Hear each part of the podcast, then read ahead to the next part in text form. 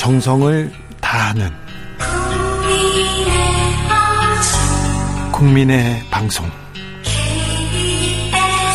KBS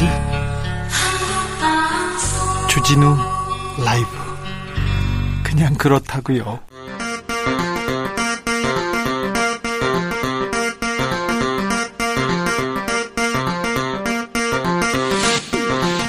주진우 라이브.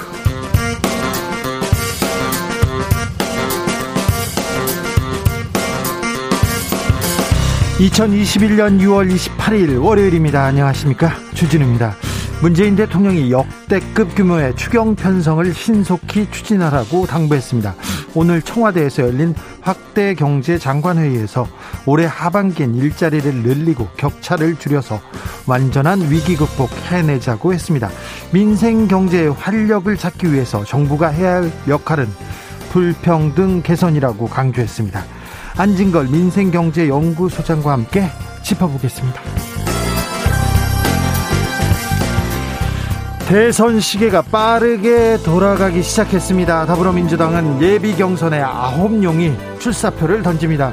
2주일 뒤면 후보는 6명으로 압축되는데요. 정세균, 이광재 후보는 단일화 합의를 먼저 시작했습니다. 최후의 1위는 누가 될 것인지 최종 후보가 선출되는 9월 5일까지 주진우 라이브가 밀착해서 따라가 보겠습니다. 오늘은 출사표를 1등으로 낸 최문순 강원도지사 만나보겠습니다. 야권의 대진표도 점점 윤곽이 드러나고 있습니다. 최재형 감사원장 오늘 사표를 던졌습니다. 윤석열 전 검찰총장은 내일 출마를 선언할 것으로 보입니다. 최근 복당한 국민의힘 홍준표 의원도 내일 비전 발표회를 열겠다고 예고했는데요. 언론의 관심은 누구한테 향할까요? 최재형, 윤석열, 홍준표, 정치적 원의 시점에서 미리 들여다보겠습니다. 나비처럼 날아 벌처럼 쏜다. 여기는 주진우 라이브입니다.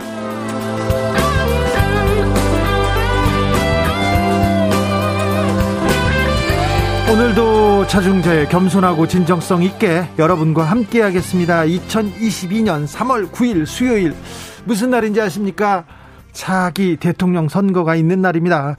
여야 대선 시계 본격적으로 돌아가기 시작했습니다. 민주당 오늘부터 후보 등록 시작했고요.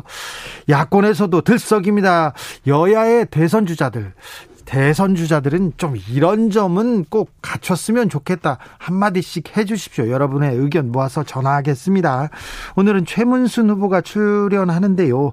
궁금한 점이나 당부할 점도 있으면 미리 보내주십시오. 샵9730, 짧은 문자 50원, 긴 문자는 100원입니다. 콩으로 보내시면 무료입니다. 그럼 주진우 라이브 시작하겠습니다.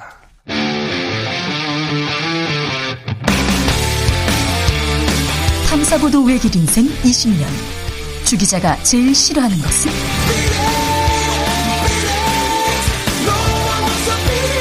이 세상에서 비리와 부리가 사라지는 그날까지, 오늘도 흔들림 없이 주진우 라이브와 함께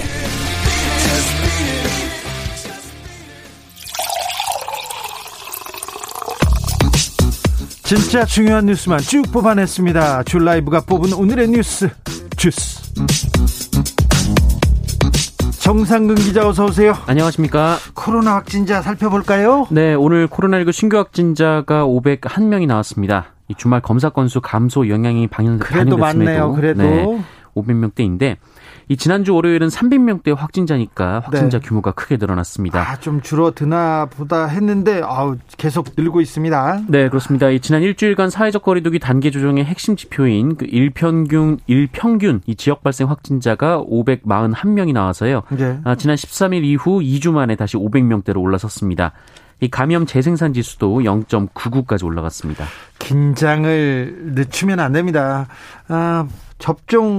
백신 접종 우등생이라고 하는 이스라엘도 200명대, 그리고 1차 접종을 83%나 맞은 영국에서는 2만 명대, 하루 확진자가 2만 명대 육박합니다. 델타 변이 때문에 그런데요. 그래도 백신을 접종하면 사망자가 늘지 않고 중증 환자도 줄고 있다고 합니다. 그래서 백신 효과가 그래도 믿을 만한 건 백신 효과라고 합니다. 그러니까 빨리 백신 맞았으면 합니다. 이번 주 목요일부터 새로운 사회적 거리두기 적용됩니다. 네, 7월 1일부터 사회적 거리두기 개편안이 새롭게 시작이 됩니다. 이에 따라 정부는 어제 각 지역별로 거리두기 단계가 몇 단계인지 발표했는데요. 예. 이에 따르면 서울, 경기, 인천 등 수도권은 2단계가 적용이 됩니다. 특히 최근 확진자가 많이 나오고 있는 서울은 2단계 플러스라고 해서 별도의 방역 조치가 추가되고요. 이 비수도권은 1단계가 적용이 됩니다. 자, 수도권부터 가볼까요? 그러면 10시까지 영업 제한하던 거를 12시까지로 미루나요? 네, 이 수도권의 식당이나 헬스장 등 다중이용시설, 그리고 폐쇄됐던 유흥시설은 자정까지 영업이 허가가 됩니다. 예. 영화관, 독서실, PC방 등은 운영 제한 시간이 없습니다. 일단 그러면 술집이나 식당 12시까지, 7월 1일부터 12시까지 연장되는 거죠? 네, 그렇습니다. 자, 그리고 인원은요? 네. 사적 모임 인원수는 수도권과 제주도는 6명, 그리고 다른 지역은 8명까지 늘어나는데, 그런데 다른 지역도 충남을 제외하면 2주간은 일단 6명까지만 허용이 됩니다. 네. 그리고 직계가족 모임은 1, 2단계에서 모두 별도의 인원 제한이 없고요. 특히 코로나19 백신 접종을 마친 사람은 사적 모임 때 인원 제한을 받지 않고 참여할 수 있습니다. 백신 접종 마치면 인원 제한 적용받지 않습니다. 그리고 이제 7월 1일부터는 12시까지, 그리고 6명까지는 모일 수 있다고 합니다. 김기태 청와대 반부패 비서관 사임했습니다. 네, 이 부동산 투기 의혹을 받고 있는 김기표 청와대 반부패 비서관이 어제 사의를 표명했고 문재인 대통령이 즉각 수용했습니다. 김기표 비서관이랍니다. 네, 이 김기표 비서관은 지난 3월 31일 임명됐는데요. 최근 청와대 공직자들의 재산이 공개되면서 논란에 휩싸였습니다. 이 재산이 39억 2천만 원 정도인데 부동산 재산이 91억 원이 넘었고요. 금융 채무가 56억 원이나 됐습니다. 네. 빚을 내서 부동산 투기를 했다, 이런 의혹이 제기됐는데요. 예. 실제로 김기표 비서관은 3개 금융기관에서 총 54억 6천만 원을 대출받아서 신고했고 이를 통해 강서구 마곡동에 상가 2채를 사들인 것으로 알려졌습니다. 그리고 경기도 광주 송정동 땅에 시세 차익을 기대하고 컨테이너 건물을 지었다라는 의혹도 제기됐습니다. 박수현 청와대 국민소통수석은 이 김기표 비서관은 투기 목적으로 부동산을 취득한 게 아니라고 주장했지만 국정 운영에 부담이 돼서는 안 된다는 뜻을 밝혔다면서 이 국민이 납득할 수준에 이르지 못했다면 인사권자로서 국민 눈높이에 맞는 조치를 취하는 것이 마땅하다라고 밝혔습니다. 국민이 납득할 수준에 이르지 못했다면. 인사 검증을 할 때요. 처음에 재산 이렇게 낼 텐데요.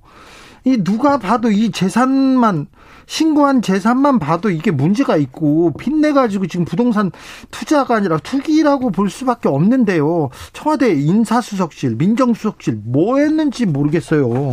뭐 했는지 이 정도는 검증을 먼저 해야 되는 거 아닌가요?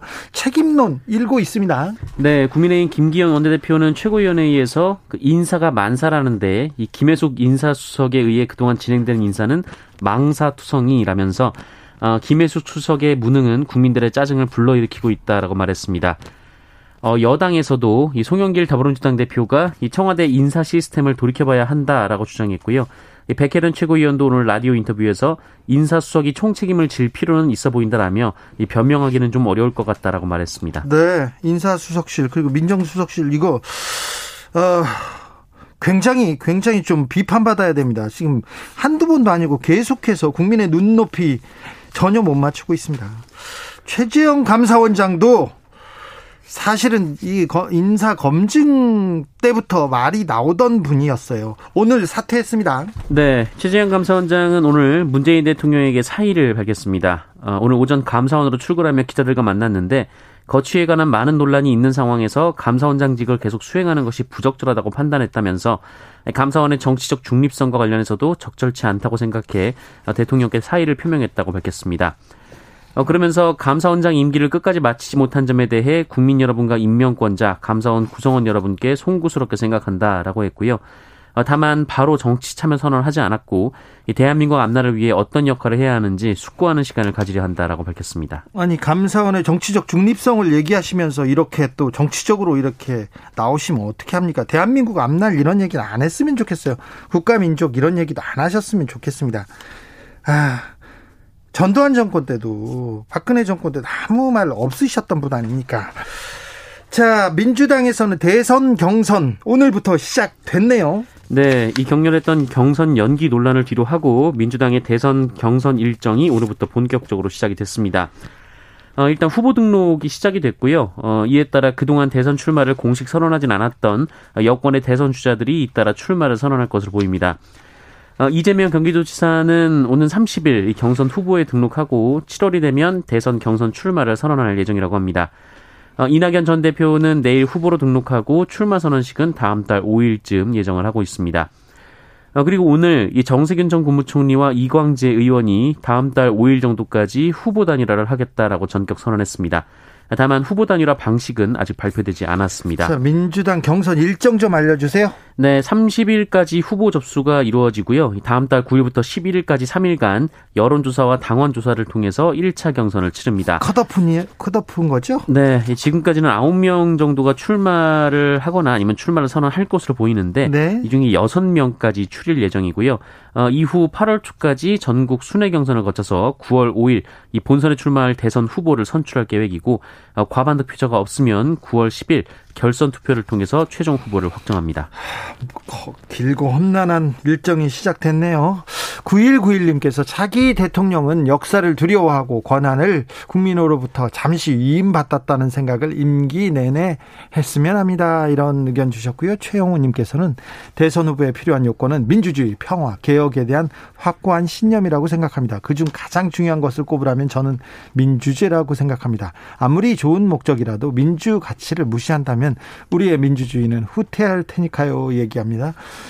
김대환님께서 대선 주자들 보여주기 행정은 필요 없어요. 100m 반짝 달리지 말고 오래 길게 보는 마라톤 같은 정부 만들어주세요. 희망이 보이는 그런 정부 말입니다.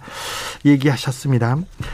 무사 귀환을 기도했는데 분당에서 실종된 고등학생 안타깝게도 숨진 채 발견됐습니다. 네, 지난 주말 경기도 분당에 거주하는 한 고등학생의 실종 소식이 알려지면서 많은 분들이 무사 귀환을 기원했는데 안타깝게도 숨진 채 발견이 됐습니다. 이 분당 서영고에 재학 중인 3학년 김휘성 군은 지난주 화요일, 그러니까 22일 이 학교를 나온 뒤 연락이 끊겼는데요. 이 분당 영풍문고에서 문제집을 샀고 이 서현역 AK프라자 근처 6교 엘리베이터에서 모습이 포착된 이후에 이 종적이 사라졌습니다.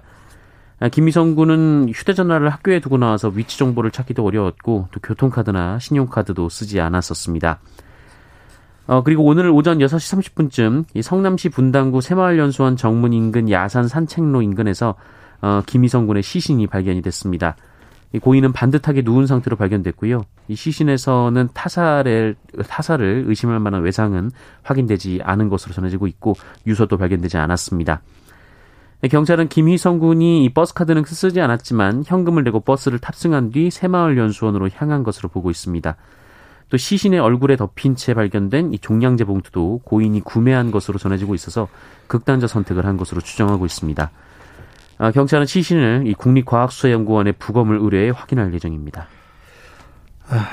윤소정님께서 왜 이런 일이 자꾸 생길까요? 얘기합니다. 주변을 좀 둘러봐서요. 친구들이 아니면 친척들이 잘 계신지 좀 다른 생각은 하지 않는지 외롭고 쓸쓸해하지는 않는지 좀 살펴봤으면 합니다. 우리부터 좀 그렇게 해야 되겠습니다.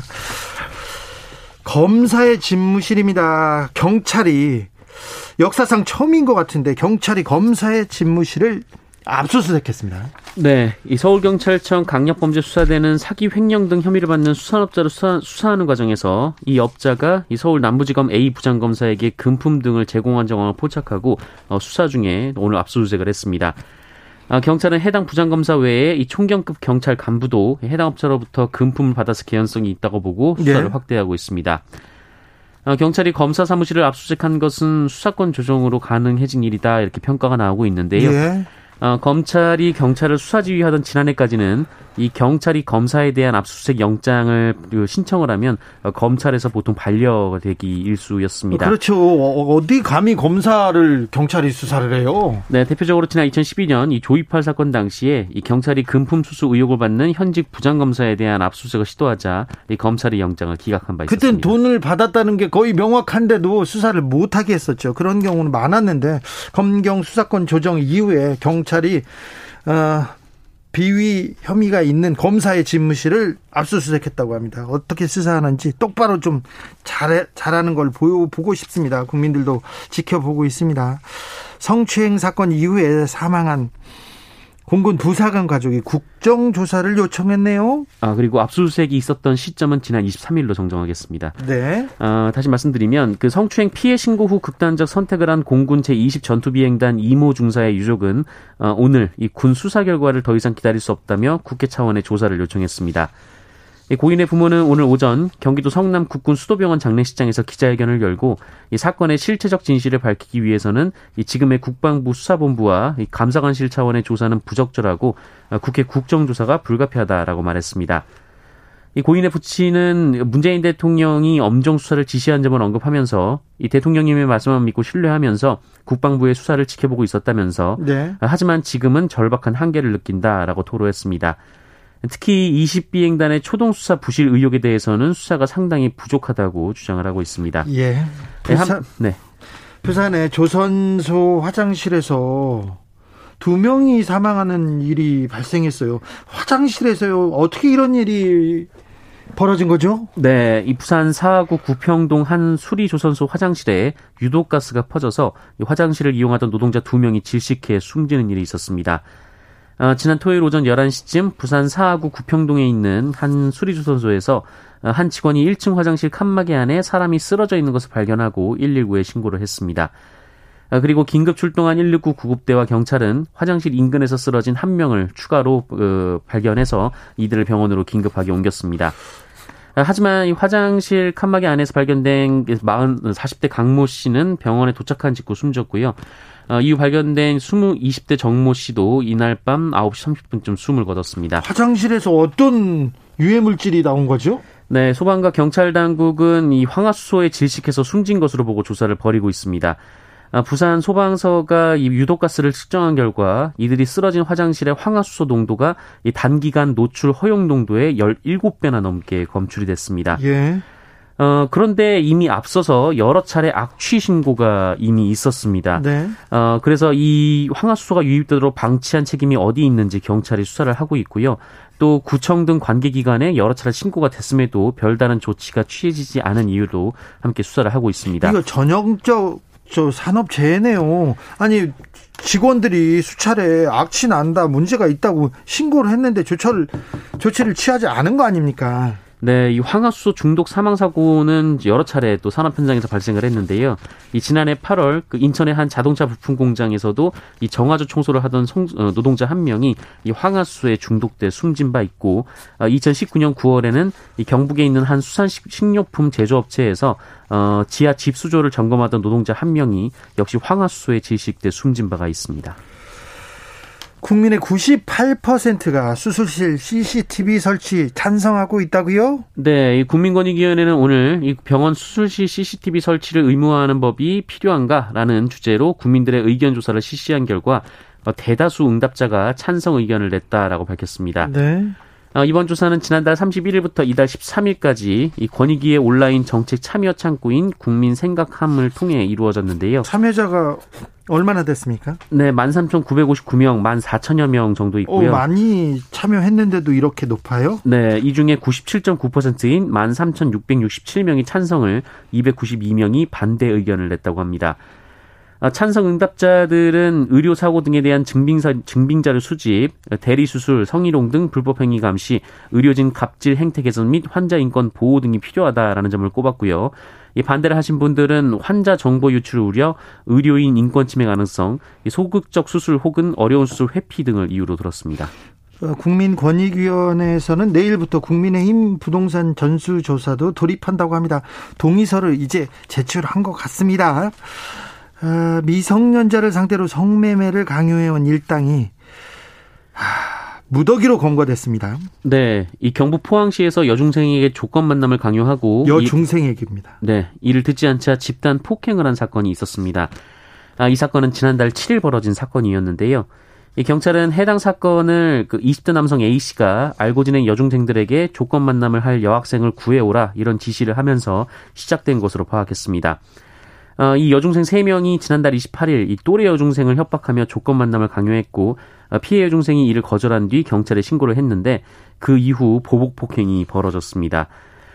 이후 경찰은 유사한 범행에 대한 대대적인 단속에 들어갔고 그 결과 가출한 미성년자에게 편의를 제공한 뒤 이를 빌미로 조건 만남을 강요하거나 이 성매매를 알선한 혐의로 총 27명을 추가로 적발해 이 중 3명을 구속했습니다. 앞서 여중생 집단 폭행 사건으로 검찰에 송치된 8명까지 더하면 모두 관련 범죄자가 35명이 한꺼번에 검거가 된 상황입니다. 27명 적발했는데 3명만 구속됐습니까? 그리고 중학생한테, 여중생한테 이런 일을 아직도 철저하게 수사하는 모습 보고 싶습니다. 주스 정상근 기자 함께했습니다. 감사합니다. 고맙습니다.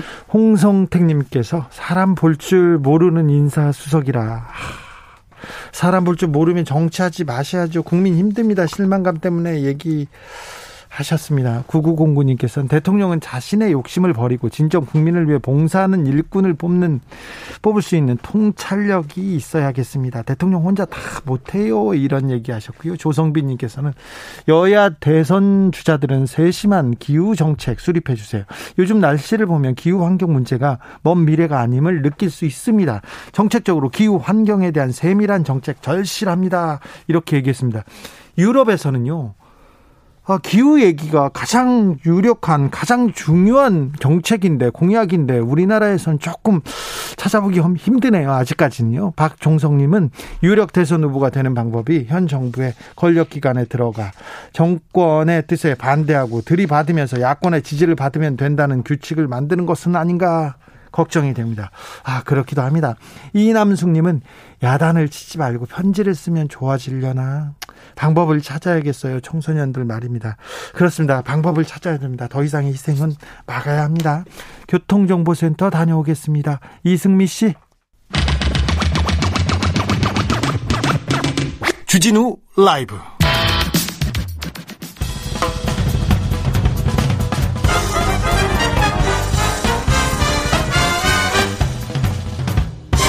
훅 인터뷰. 모두를 위한, 모두를 향한, 모두의 궁금증 훅 인터뷰. 더불어민주당이 본격적으로 대선 경선 레이스를 시작했습니다. 제일 먼저 달려가 접수한 후보입니다. 나는 맥이다. 대선 경선에서 활기와 재미와 젊음을 불어넣겠다는 분을 만나겠습니다. 최문순 강원도지사 어서 오세요. 네, 안녕하십니까. 고맙습니다. 마이주님께서 맥이님 나오심 얘기합니다. 네. 젊음을 불어넣는 맥이다. 또 젊음은 또 그렇게 젊진 않잖아요. 젊진 않습니다. 올해 제가 공식적으로 네. 노인, 네. 법적으로 65세, 네. 4개월 됐는데요. 그 노인 중에선 아기에 속합니다. 그러니까요. 노안이셨어요. 한 20년 전에도 이 얼굴 하셨잖아요. 그렇습니다. 그렇죠. 네, 그렇습니다. 네, 네. 젊음을 불어넣겠다. 네. 젊죠. 아기 노인이라고요. 네. 자, 그리고 매기 역할을 하겠다. 매기를 닮지도 않았어요. 야권에 매기 닮으신 분들이 좀 있으세요. 그렇습니까? 네. 네. 근데 왜 매기입니까? 네, 우리 민주당제 경선이 사실 시작된 지는 꽤 오래됐습니다. 예. 한 1년 넘게 됐죠. 근데 네. 뭐 거의 비슷한 형태로 진행이 돼서 우리 언론에서도 그렇고 우리 국민들께서도 좀 지루하고 재미없다. 네. 그래서 좀 새로운 활력을 넣어달라. 그래서 제가 좀 매기처럼 들어가서 이 연못을 좀 휘저으면 좀 활기가 살아날 것 같다 해서 지금 매기를 자처하고 있습니다. 네, 자 최문순이어야 하는 이유, 최문순이 생각하는 국가의 비전 말씀해 주십시오. 제가 생각하는 국가의 비전은 가정국가입니다. 가정요? 가족국가. 가족. 이제 국가가 대한민국이 하나의 가정이다. 네. 그리고 대한민국 국민은 그 가족이다. 네. 이런 생각입니다. 그래서 그 가족들을 아주 따뜻하게 보살피는 국가가 돼야 된다고 생각하고 네. 그분들에게 가장 중요한 임무는 그분들에게 취직 자리를 드려야 된다. 취직. 그리고 집 드려야 되고요. 네. 육아를 하실 수 있는 능력을 드려야 되고 네. 또 교육을 하실 수 있게 해야 된다. 이 네 가지를 사회, 국가가 책임져야 된다. 네. 네, 이런 비전을 가지고 있습니다. 좀 따뜻하고 좀 민생에 밀착했다 이렇게 봐야 됩니까? 다른 후보에 비해서? 그렇습니다. 네, 아주 가정이 우리 생활 하나하나에 가장 가까이 있는 국가. 근데 가정 집에 들어가기 싫어하는 사람도 많고요. 가정 환경 불우하다. 나는 집에 가는 게 싫어. 그런 사람들 많아요. 그렇습니까? 네. 그런 사람들도 들어가기 좋은 가정을 만들어 드리도록 하겠습니다. 그렇습니까? 네. 남의 집으로 어떻게 만들어 주세요? 어? 네. 자, 저기 민주당에 다른 후보들이 많이 있지 않습니까? 네네네. 많이 후보들이 있는데 네. 이 후보들로는 안 되겠습니까? 그분들도 다 훌륭한 분들입니다. 근데 이제 그분들이 내놓으신 정책들이 네. 우리 시대의 시대 정신, 특히 청년들이 원하는 것이 불공정, 네. 불평등, 빈부격차를 없애달라 그거 아니겠습니까? 예. 그거를 이제 없애는 것 중에 가장 중요한 것이 빈부격차인데 우리 당에서 내놓은 또 우리 당뿐만 아니라 이제 상대 당도 마찬가지입니다. 정책들을 보면 복지를 통해서 예를 들어 무슨 수당을 통해서 안심수당을 통해서 기본수당을 통해서 이걸 해결하겠다 이렇게 정책을 내놓으셨는데 이런 것들로는 빈부격차를 해소할 수 없습니다. 예. 그래서 좀 본질에서 어긋나 있다. 빈부격차를 해소하는 유일한 방법은 직장, 일자리, 임금소득, 노동소득을 높이는 길이다. 네. 그래서 제가 취직 사회 책임자라는 걸 내놔서 일을 원하시는 모든 분들에게 취직 자리를 보장하는 것이야말로 유일하게 빈부격차를 해소하는 길이다. 네, 이런 정책을 내놓고 있습니다. 자, 이 말씀하시는 걸 보면, 네네. 자 여권에서 지금 이재명 지사를 살짝 이렇게 네네. 기본소득으로는 안 된다 이런 얘기하시는 것 같은데 네네. 여권에서. 네네. 가장 위협적인 후보 최문순한테 이 사람이 조금 좀 위협적이다 이런 분이 네. 있습니까? 저는 이제 이재명 지사를 디스하는 건 아니고요. 네. 저한테 가장 위협적인 후보는 제가 이제 컷오프를 통과해야 되기 때문에 네.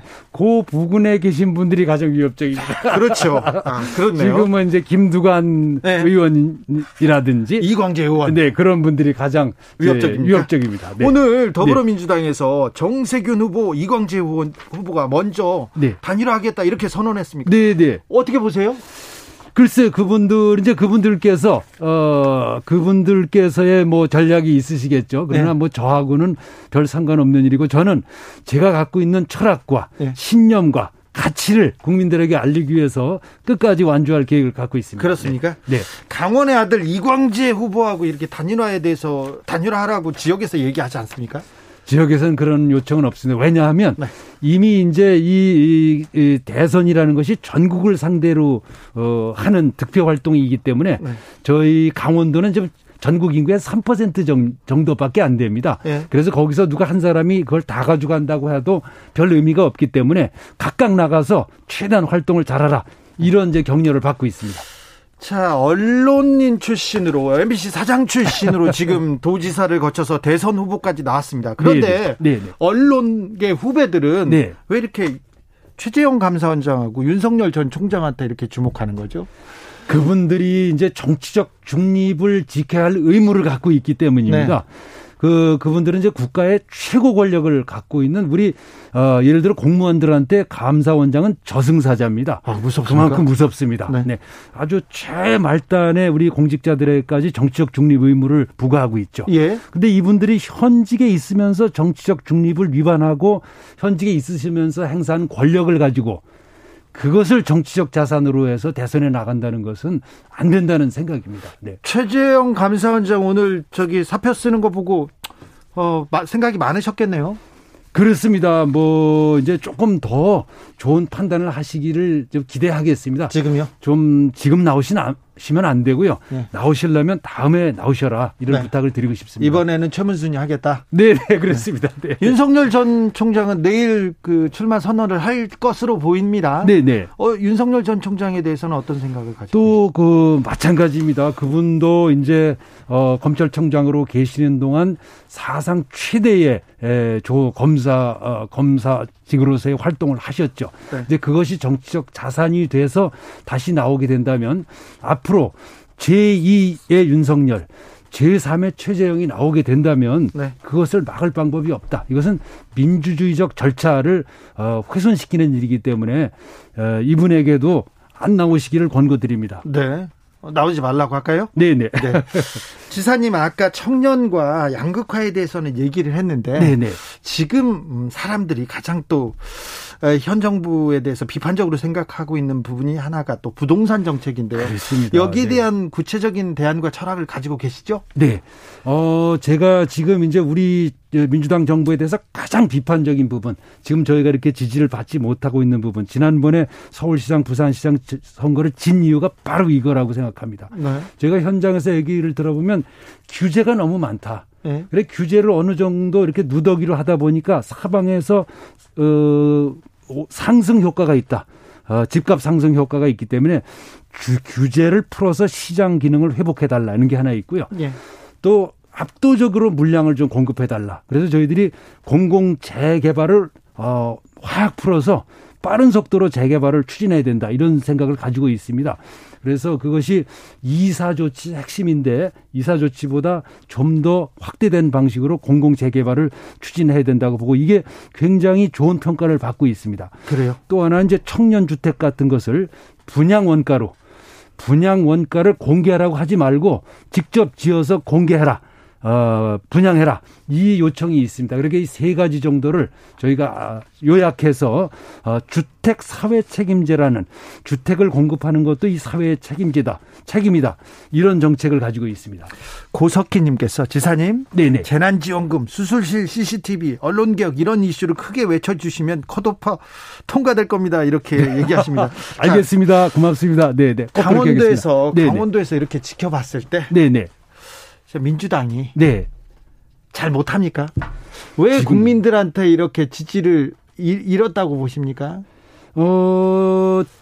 지금 아까 말씀드린 이 시대의 시대정신이 불공정, 불평등, 빈부격차인데 네. 그걸 해결하지 못했습니다. 우리에게 입법 권력, 행정 권력을 다 몰아줬는데 그걸 해결하지 못한 채로 임기 말에 왔기 때문이고요. 그것을 해결할 방법을 지금도 찾지 못하고 있습니다. 그래서 대선 경선 과정을 통해서 이것에 대해서 명확하게 해법을 내놔야만 우리가 대선에서 이길 수 있다고 생각하고 있습니다. 그래서 나오신 거군요. 네네. 국민의힘에 네네. 선거에서 재보궐선거에서 민주당이 졌어요. 그렇습니다. 크게 졌습니다. 참패했습니다. 네. 네. 그런데 국민의힘에서는 좀 변화의 바람이 있는데 네네. 민주당은 뭐 하고 있니? 이렇게 지적하는 분들도 많습니다. 그것에 대해서 뭐 100번 수용합니다. 그 말씀이 100번 맞으시다고 생각하고요. 그동안 저도 좀 외곽에서 멀리 떨어져 있다가 지금 들어와 보니까 우리 당이 전반적으로 좀 귀족화돼 있다. 네.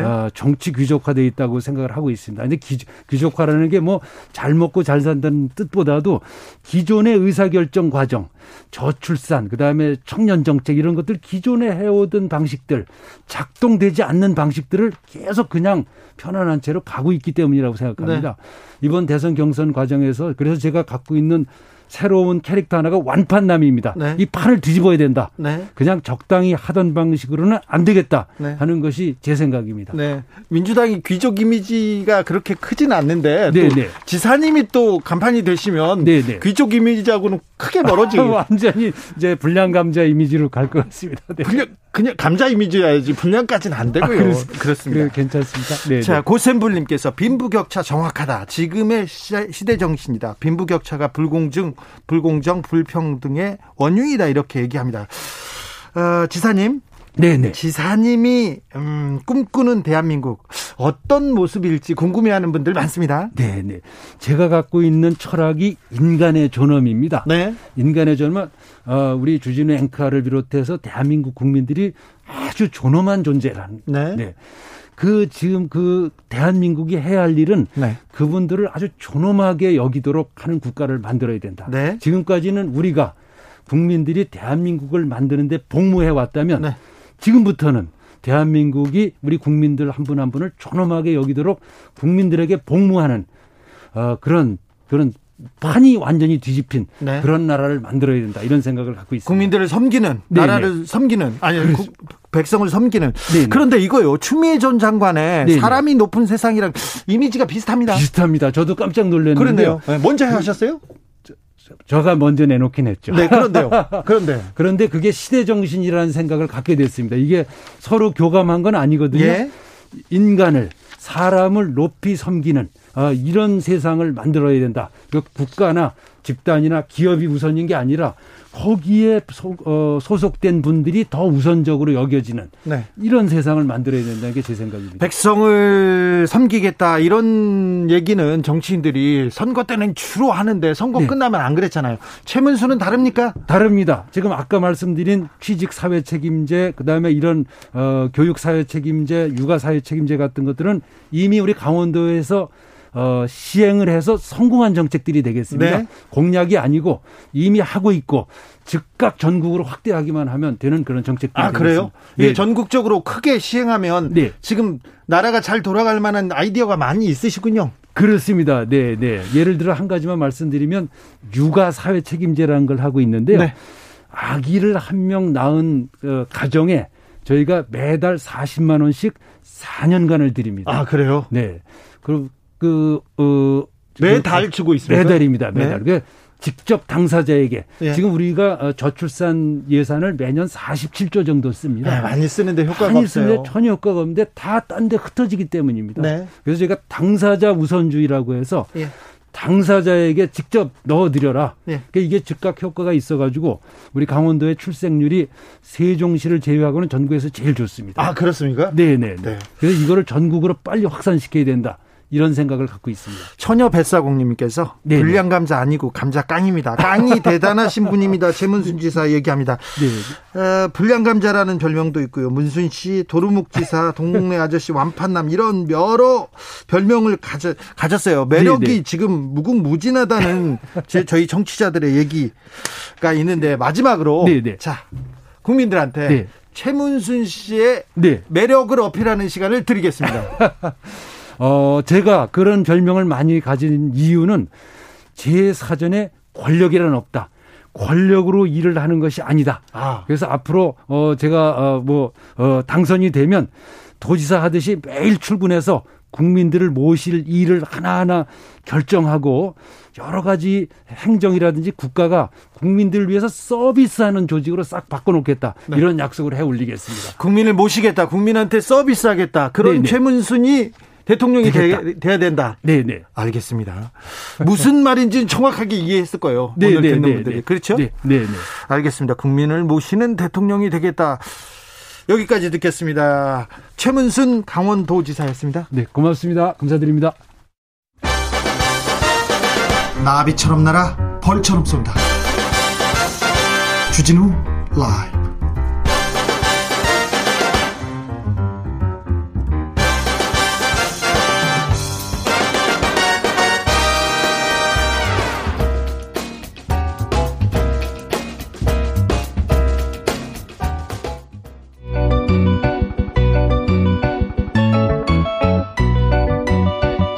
한층 날카롭다, 한결 정확하다, 한편 세심하다.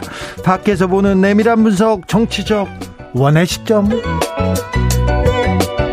오늘의 정치권 상황 원외에서 더 정확하게 분석해드립니다. 최민희 전 더불어민주당 의원 어서 오세요. 안녕하세요. 불굴의 희망 최민희입니다. 불굴의 희망 최민희. 그리고 김연아 전 국민의힘 의원. 안녕하세요. 일산의 핑크 마스크 김연아입니다. 네. 일산의 핑크 마스크요? 네. 네. 그렇죠. 김현아 의원 오셨습니다. 지금 대선 레이스 본격적으로 돌입했는데 김현아 의원님 나 도와줘 이러면서 만나자는 사람들 많죠. 저요? 네. 아직 없습니다. 윤석열 전 총장한테 연락 안 왔습니까? 안 왔습니다. 최재형 감사원장한테 연락 안 왔습니까? 안 왔습니다. 네. 최재형 감사원장이 결국 사표를 탁 던졌습니다. 네. 요거 어떻게 생각하세요, 김현아 의원님? 일단 현직 감사원장으로서 대선 후보로 거론되는 것에 대해서 본인이 많이 부담스럽다고 얘기하셨고요. 저는 대선 출마 여부와 관계없이 감사원장 그만두실 것 같았어요. 최근에 여러 가지 발언을 통해서. 네. 네. 그래서 그거의 한 단계라고 보고 있고요. 다음에 정말 대선을 출마하실지 어떤 메시지를 낼지 저는 반반 정도 생각하고 반반이요? 있습니다. 네. 네. 권력기관에 있다가 바로 이렇게 대선 주자나 정치권에 바로 가는 거에 대해서는 조금 우려하는 게 맞죠? 근데 이제 저는 그런 생각이 들어요. 법적으로는 사실 큰 하자는 없는 거잖아요. 지금 그만두는 거는요. 네. 네, 그런 거고. 근데 오죽하면 그런 결정을 내리실까라고 생각을 해서 저는 매번 말씀드리지만 출마의 변을 내일 이제 윤석열 전 총장이 내신다고 하잖아요. 그래서 얼마나 정말 국민들에게 명분을 얻는 출마의 변을 내실지 좀 기대해 봅니다. 오죽하면이라고요, 최민희 의원님?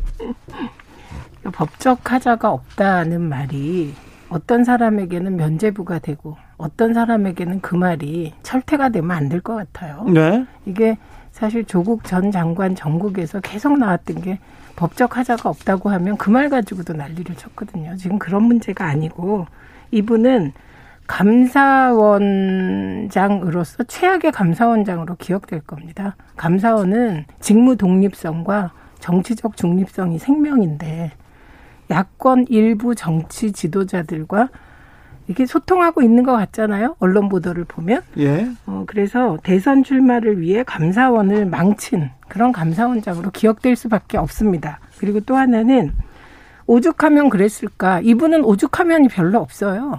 왜냐하면 이분은 두 가지인데요. 그중에서도 핵심은 월성 원전 조기 폐쇄 관련 감사원의 경제성 평가 감사와 관련된 부분 외에는 이분이 뭐 예를 들면 문재인 정부가 각을 세웠습니까? 그런 적이 없어요. 그러니까 이분은 지금 모멘텀 가장 지금 찾기 힘든 게 모멘텀이에요. 저는 솔직히 윤석열 전 총장의 경우도 적절하지는 않지만 법무부 장관과의 갈등이 장기화되면서 일부 모멘텀을 여당 쪽에서 줬다고 생각합니다. 저는. 네. 그런데 최재형 감사원장은 오죽하면이 통하질 않아요. 그래서 본인도 저렇게 망설이고 있는 거로 생각합니다. 저는 좀 반대의 생각인데요. 네. 최재형 감사원장은 본인이 여태까지 살아온 인생 자체가 굉장히 스토리도 있으시고 모든 분들에게 존경을 받아올 만한 인생을 사셨다고 생각해요. 그거에 대해서는 이견이 있는 사람이 있었어요. 근데, 그런데 그런 자기의 인생을 살아왔던 사람이 갑자기 마지막에 어떤 욕심이 발동을 해서 그걸 다 뒤집을 만한 행동을 한다. 저는 그렇게 생각하지 않아요. 그 집안의 가풍이라든가 또 여러 가지 들려오는 얘기로 봤을 때. 그래서 저는 감사원장을 하시면서 어떤 편향된 감사를 했다거나 이렇게 생각하지 않습니다. 그런데 분명히 본인이 그런 인생을 살아오고 이 마지막을 잘 마무리하고 싶은 그런 욕구가 왜 없겠어요. 근데 저는 이거를 번복할 만한 월성원자로 말고 저는 다른 사연이 있을 거라고 생각이 되고요. 그거는 아직 본인이 아무 말씀도 안 하셨기 때문에 저희가 모두 어떤 것으로 예단할 필요는 없다는 생각이 듭니다. 아니, 저 하나 여쭤봐요. 다른 사연이 뭐죠? 월성 원전 외에 그러니까 저는 다른 사람이 뭐죠? 아니 그러니까 저 모르죠. 그런데 제가 생각할 때 뭐냐면 추측을 해요. 그러니까 그분의 살아온 인생으로 봤을 때 저희가 드러난 그 한 건 때문에 이런 일을 결정하실 분은 아니라는 거죠. 아니 그거야 주관적인 판단이신데. 제 주관적인 판단이라고 제가 말씀드렸잖아요. 아니 그러니까 예를 들면 다른 사안이 있을 거라고 생각한다. 그건 별로 설득력이 없습니다. 왜냐하면 지금 나온 게 없기 때문에. 나오고 나면 모르겠지만. 이정용님께서 예전에는 왜 오죽하면서 나왔던 사람이 없었을까요? 이렇게 그러니까 지난 정부나. 네, 제가 말씀드리는 게 박근혜 정부에서는 정말 검찰총장을 불법을 동원해서 국정원을 동원해서 찍어내기 했습니다. 근데 그 채동욱 전 검찰총장이 민주당으로 와서 정치조차 하지 않았고 소문은 막 언론에서 분위기를 풍겼으나 민주당이 그분을 영입하지도 않았습니다. 지금 박근혜 정부를 치면 국정농단 최순실, 정체 모를 강남 아줌마와 권력을 쉐어해서 대통령께서 탄핵당했습니다. 얼마나 문제가 많았겠습니까, 그 안에. 그리고 실제로 많은 것이 드러났고. 그런 일 없었잖아요. 그러니까 이런 부분에 대해서는 일단 감사원장이 문재인 정부에 대한 불만이 속으로 많았다. 있을 수 있다고 생각합니다. 그러면 그만둘 수 있어요. 사퇴까지는 할 수 있지만 야당 쪽에 가서 야당의 대통령 후보가 된다? 이건 전혀 별개다. 별개일 뿐만 아니라 아무것도 결정된 게 없고요. 그러니까 간다면. 네, 아니 지금 이분 얘기를 우리가 왜 합니까? 문재인 정부 박근혜 대통령의 탄핵과 같은 그런 국정 실패가 없었다? 모르겠습니다. 저는 정책 실패로 따지면 지금 부동산 사태라든가 또 권력 관련된 수사 아직도 정리 안 된 것 많지 않습니까? 뭐가 있습니까? 구체적으로 정리 안 된 거 얘기해 보십시오. 아니 지금 다 조사 중이잖아요. 아니요. 뭐가? 구체적으로 얘기해 보십시오. 울산시장 선거 개입 관련도 아직 남아있잖아요. 울산시장 건은요. 그 건 관련하여 다 정리가 됐고요.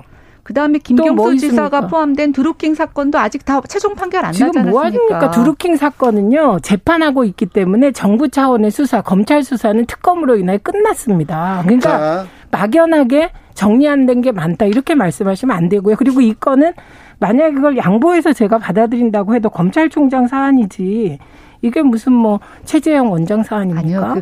정책 실패의 모든 것들을 갖고 그 정부 내부에 있는 사람들이 아, 이 정권이 정말 무능하구나 이렇게 판단할 수 있는 거 아닙니까? 아니, 그러니까 속으로 판단할 수 있다는 거예요. 아니, 그걸 행동으로 옮길 수 있는 사람과 아닌 사람이 있는 거죠. 아니, 그거는 정치로 간다는 건 대권력이 없이 가능합니까? 최재형 그게? 감사원장 얘기는 앞으로 좀 또 지켜보고 얘기를 나누기로 하겠습니다. 최재형 감사원장이 임명될 때부터 말이 많았어요. 사실은 굉장히 미담도 많았지만 아 이거 정치적으로 좀 편향된 사람이 아닌가. 그래서 임명할 때 이런 분을 왜 쓰나. 그런데 탕평책 얘기도 나오고 뭐 다른 얘기도 나왔는데 최재형 감사원장 얘기는 향후 행보를 보면서 다시 얘기하겠습니다. 홍준표 의원이 복당했어요. 복당하면서 국민의힘 지지율에 국민의힘에서도 내부에 이제 대권에 대한 얘기를 하기 시작했는데 당내 분위기는 어떻습니까, 김연아 위원님? 저희 당내 분위기 특별한 거 없는데요. 홍준표에 대한 별로 상관이 뭐 다른 얘기도 없고 이견도 없고 그렇습니까? 네, 지금 뭐 홍준표 의원이 특별히 뭐 들어오셔서 지금 복당된 지 일주일도 채 안 되셨잖아요. 네. 네. 본인이 뭐 내일 정책 국민 보고에 하신다고 했고. 네. 윤석열 전 총장에 대해서 조금 뭐 날쌘 비판하시는 거 있는데 네. 홍준표 의원의 어떤 성향이나 성정상 네. 그 정도는 굉장히 온유한 표현 아닌가요? 그렇기도 하죠. 우선 윤석열 전 총장을 향하여 네. 평생 사찰이었던 사람이 사찰 운운하면 되겠냐. 이건 정말 돌직구 던지신 거고요. 네.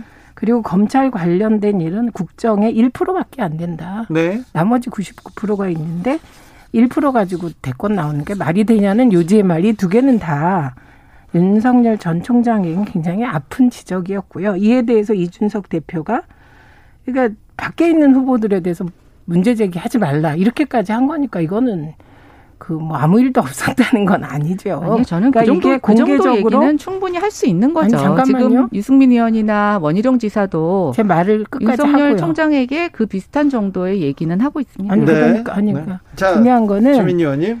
그게 아무 일도 없었다가 아니죠. 당대표가 공개적으로 그 당 안에 있는 유력 대선 후보 중에 한 사람한테 그 자제하라 이렇게 얘기하는 건 그건 큰일이죠. 아무것도 아니라고 얘기하면 안 되는 거고. 상대가 홍준표 의원이니까 또 상대적으로는 또 점잖하다 이렇게 볼 수도 있어요. 상대적으로요. 네, 그런데 어쨌든 네. 이렇게 공개적으로 당 대표가 워닝하는 거는 네. 이건 뭐 사실 그 표현만 자제지.